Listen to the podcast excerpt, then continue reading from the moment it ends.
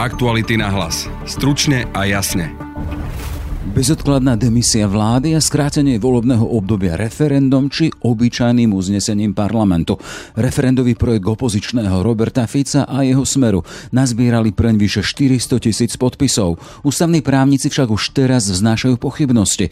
Pozrieme sa na ne s Vincentom Bujňákom. Naráža na závery ústavného súdu o požiadavke na generalitu práva a na generalitu výsledku platného referenda.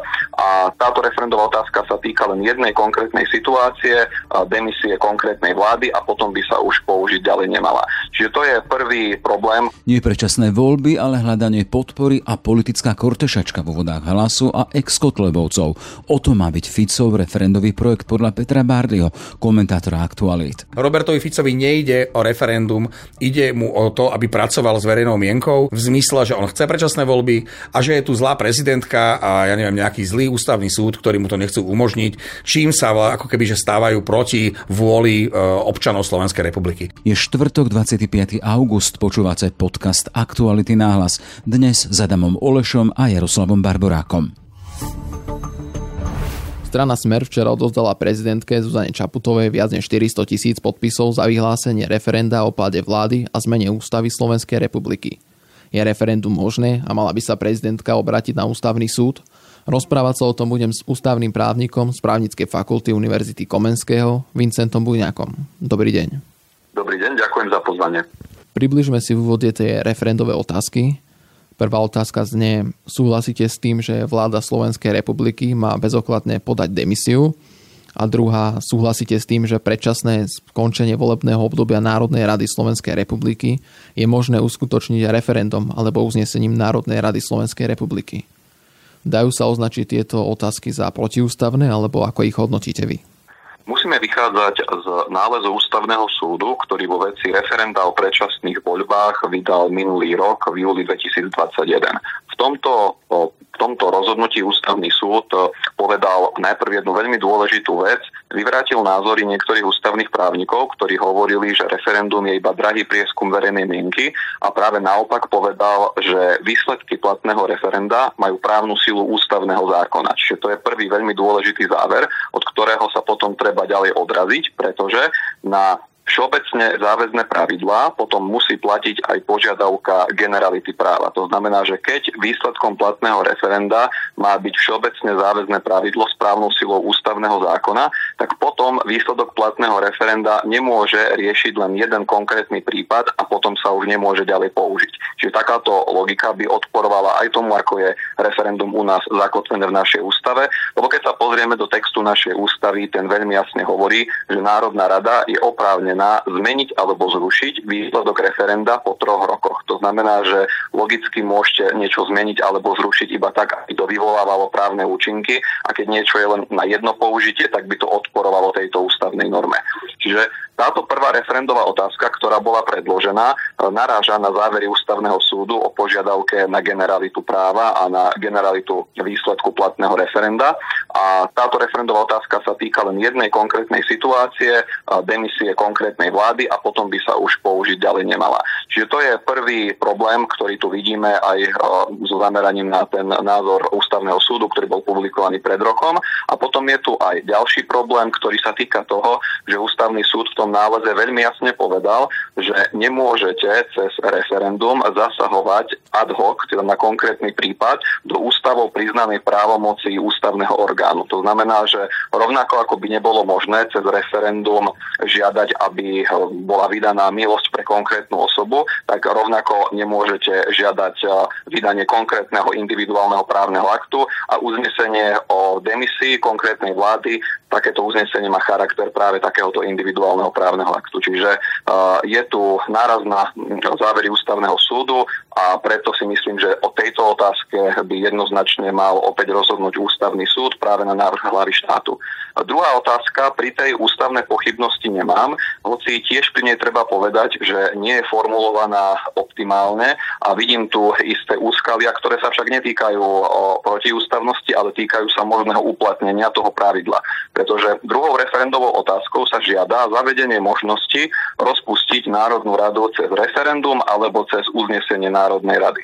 Avšak nenachádza sa tam žiadne časové obmedzenie. To znamená, že keby takéto pravidlo prešlo, tak potom aj niekoľko týždňov po riadnych parlamentných voľbách by bolo možné uh, iniciovať referendum o rozpustení práve zvolenej Národnej rady. A toto by bol naozaj uh, celoeurópsky unikát, lebo keď sa aj pozrieme do celej Európy, tak uh, existujú iba dva štáty, ktoré umožňujú rozpustiť v referende svoj celoštátny parlament. Iba dva štáty v celej Európe. Jedným je Lotyšsko a druhým je Liechtensteinsko. Lotyšsko si to zaviedlo v rokoch 2008 až 2009 ale aj v Lotyšsku existuje k tomu časové obmedzenie. To znamená, že v Lotyšsku to nemôžete robiť v období jedného roka po ustanovujúcej schôdzi e, novozvoleného parlamentu a rovnako to nemôžete robiť v poslednom roku e, riadneho volebného obdobia. E, Liechtensteinsko to také, takéto časové obmedzenie nemá, ale Liechtensteinsko je zase štát vo veľkosti okresného mesta a tiež treba povedať, že od roku 1921, keď si to v Liechtensteinsku zaviedli, tak takéto niečo sa 100 rokov nekonalo. Čiže naozaj by sme sa teda spolu s Lichtensteinskom ocitli na úrovni toho celoeurópskeho unikátu a zrejme Lichtensteinsko, 30 tisícový štát, e, nie je krajina, s ktorou by sme sa mali porovnávať. Mala by sa teda opäť prezidentka Zuzana Čaputová obrátiť na ústavný súd? Keďže jednoznačne môžeme povedať, že pri tej prvej otázke tu dochádza k nárazu so závermi uh, ústavného súdu z predchádzajúceho roku, z roku 2021, tak o tejto prvej otázke určite by mal rozhodovať opätovne ústavný súd. A nemal by mať volič právo sa rozhodnúť, že vláda skončí, ak je s ňou nie je spokojný a je väčšina voličov, ktorá práve nie je spokojná s touto vládou?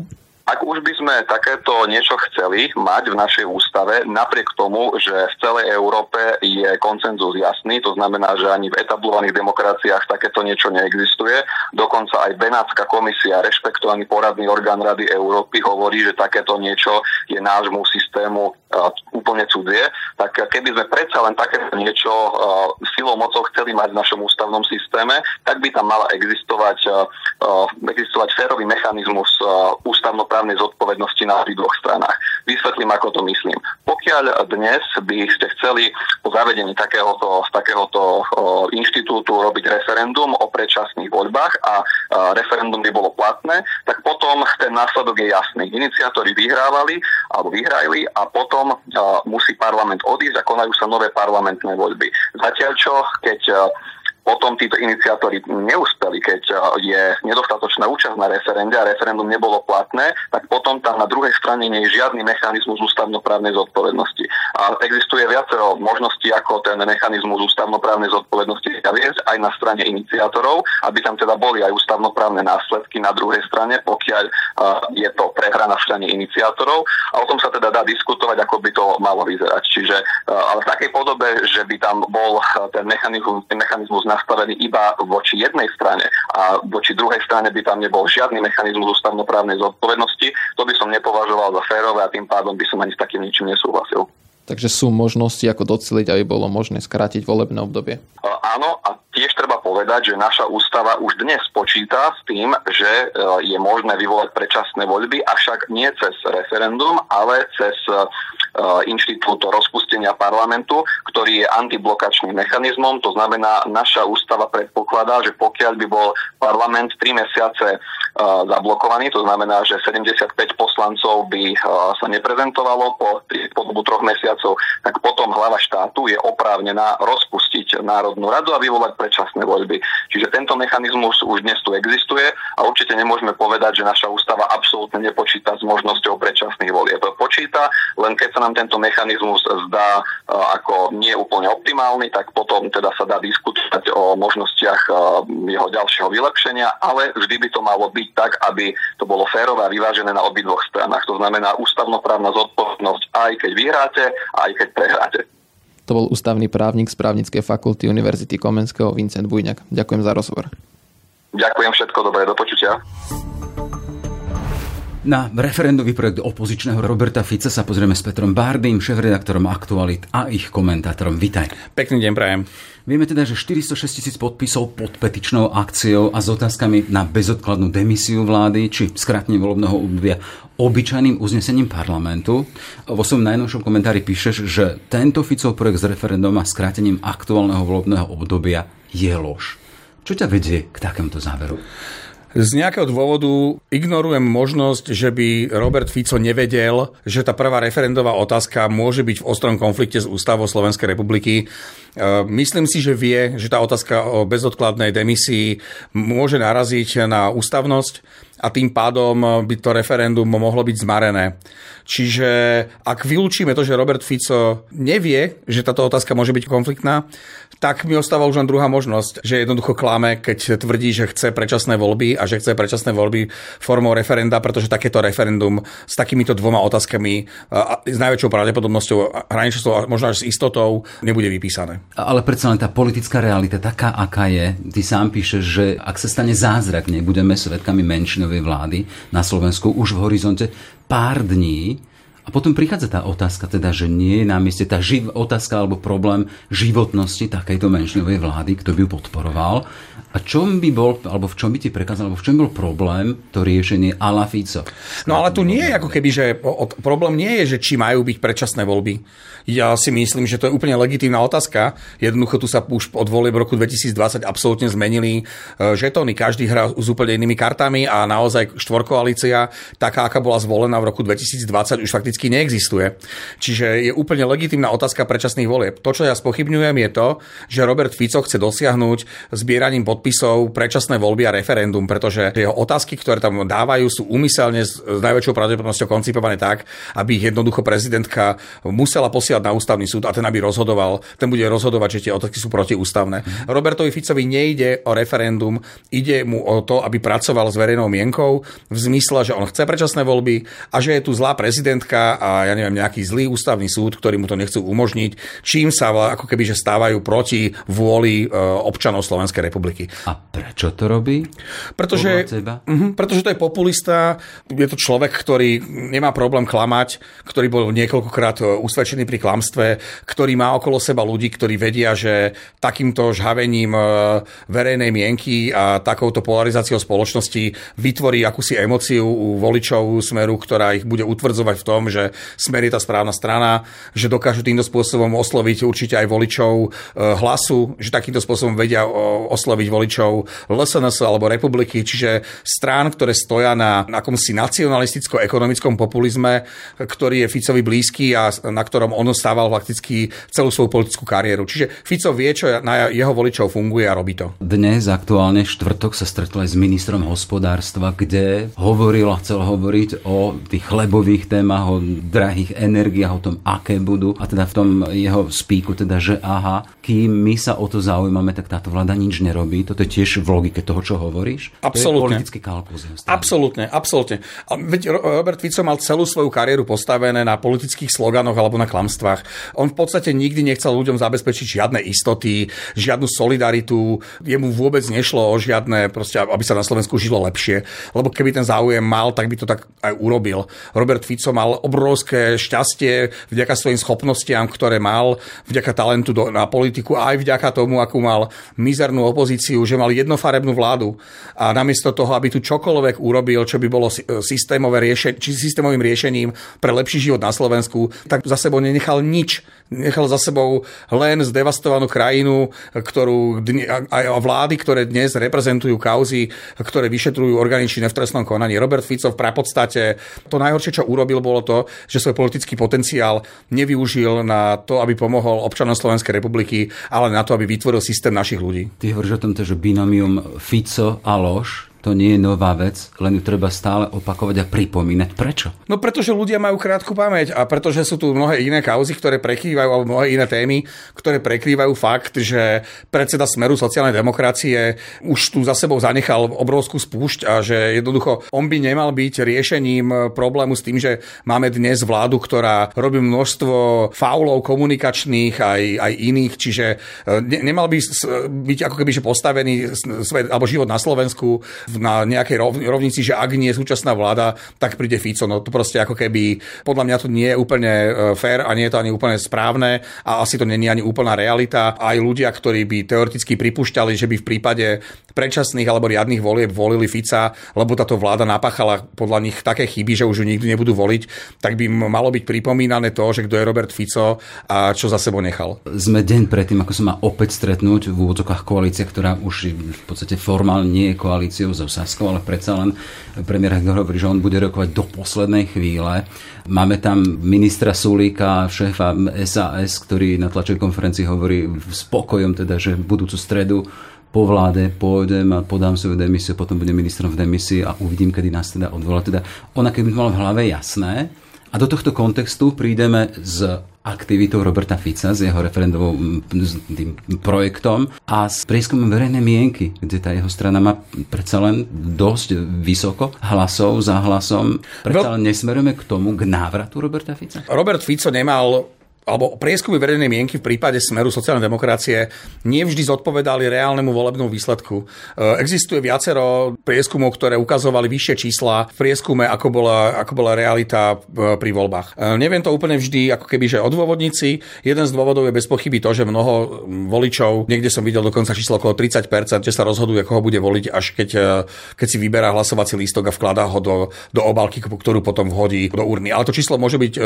môže byť nepresné, takže to netreba netreba brať vážne, len viem, že to číslo bolo veľké. Čiže toto je jeden z dôvodov. Ale Robert Fico reálne, on nepotrebuje teraz predčasné voľby, on by potreboval, aby táto vláda vládla čo najdlhšie, pretože tie vnútorné konflikty a tie neuveriteľné komunikačné a fauly alebo manažerské fauly, či už zo strany Olano, alebo SAS, alebo, alebo Smerodina, alebo za ľudí, mu jednoducho vyhovujú a, a, znevy, akoby, že znedôveryhodňujú koaličné strany, čiže čím skôr sa rozpadne táto vláda, tak tí tým menej času bude mať Robert Fico na to, aby ukazoval, aká je tá vláda nekompetentná, ako, ako je veľmi škodlivá a že on môže byť vlastne riešením. Čiže a navyše nemá podľa mňa ani veľký koaličný potenciál, že dnes si okrem republiky neviem veľmi predstaviť, kto by chcel ísť s Robertom Ficom do koalície. Nepredpokladám, že by to bol Peter Pellegrini, ten má s Robertom Ficom svoju históriu, ktorá nie je len históriou príjemnou. Treba si spomenúť aj na to, ako sa k nemu Robert Fico stával eh, po vražde Jana Martiny, keď mu vlastne Peter Pellegrini išiel robiť, e, nechcem to povedať, že bábkového, ale, ale predsedu vlády, ktorý nebol úplne autonómny a ten Robert Fico mu to dával jasne najavo pri akejkoľvek príležitosti a keď, e, keď aj, to, aj predvolebné kampani a po voľbách, keď jednoznačne vyhlásil, že on ostáva na čele smeru, že tam nedovolí žiadne personálne zmeny vo vedení a Peter Pellegrini musel stiahnuť chvost a výsledkom bolo odchod. Peter Pellegrini zažil množstvo verejného zosmiešňovania a znevažovania zo strany Roberta Fica nemyslím si, že, že by sa roz, s otvorenou náručou rozbehol uh, oproti Ficovi s tým, že budú v, po voľbách, akýchkoľvek voľbách uh, vytvárať spoločnú koalíciu. Nemyslím si, že toto je téma. A už len jedna vec, sa hovorí teda, že Ficovi vyhovuje to, teda, že tá vláda nech robí, nech sa trápi a nech robí fauly, ktoré robí. Ale na druhej strane táto vláda sa spája aj so slobodnou políciou, so slobodnými vyšetrovateľmi a predsa len tým dýchajú na krk. Áno, to je úplne, to je úplne, pre, úplne správne a úplne presné, že naozaj aktuálna vláda, respektíve aktuálna koalícia umožnila... Smerom k tomu, že nesedí to, čo hovorí, že mu to môže byť jedna. Že bude, len mu to bude vyhovať, nech idú ďalej. Je aj takto, len, že len Robert Fico potrebuje mať koaličný potenciál. Bez koaličného potenciálu nezastaví vyšetrovania, nemôže ich zmariť. On musí sedieť vo vláde, alebo jeho strana musí sedieť vo vláde. Čiže kým on nebude mať, e, ja neviem, e, a teraz veľmi, že, že, že špekulujem, že ak on nebude mať dohodnutého Petra Pellegriniho, že mu po voľbách povie, že áno, e, Robo, ideme do toho spolu a zoberieme do sebou Uhrikovcov a Kolára a budeme mať e, ústavnú väčšinu, tak bez, bez týchto dát a bez tohto rozhodnutia, ktoré by malo byť garantované, on nepotrebuje tým pádom predčasné voľby, lebo by mu nič neriešili. Čiže keď sme tak nejak projektovali do budúcnosti, samozrejme projekcie sú vždy problémom, ale e, ty nespájaš budúcnosť Slovenska tu najbližšiu v horizonte mesiacov, rokov s menom Roberta Fica. Nedáva mi to zmysel. Fakt, okrem Uhrikovcov mi nepríde na um nikto, kto by sa bol ochotný e, spájať s Robertom Ficom, pretože spájanie s Robertom Ficom je toxické, je nebezpečné pre kohokoľvek, kto si chce nechať aspoň trochu kožu na tvári a ten, ten Fico Na Jana Slotu a SNS vieme, že jeden z jeho ako keby jedno z jeho vlastností je to, že je schopný ako keby že vyžrať svoju koaličnú stranu alebo svojho koaličného partnera. To bolo vtedy, keď e, v koalícii z, z SNS a HZDS prebral celú protimaďarskú agendu Janovi Slotovi a ďalších voľbách už SNS e, išla mimo parlamentu. Už len na záver stojí pred mnou autor Matoviča Holmo Vulgaris, čiže si odborník, máš naštudovaného, zanalizovaného. Teraz sa špekuluje, či nepríde s obetou tou najvyššou a príde pár hodín predtým, alebo večer predtým, ako by Sulikovci mali podať demisie a povie, že ja sa obetujem. No a toto, že čím viac poznal z Igora Matoviča, tak tým viac vieš, že je nevyspytateľný. Mm-hmm. Čiže na túto otázku neexistuje odpoveď. Tu odpoveď dokonca dnes nevie ani Igor Matovič. Podľa mňa sa Igor Matovič rozhodne v tej danej sekunde, keď, e, to bude, keď e, tá téma bude témou. Toľko. Peter Bardy, komentátor a šéf-redaktor Aktuality. Všetko dobré. Ďakujem pekne, pekný deň všetkým. Aktuality na hlas. Stručne a jasne. Sme v závere. Za pozornosť ďakujú Adam Oleš a Jaroslav Barborák. Aktuality na hlas. Stručne a jasne.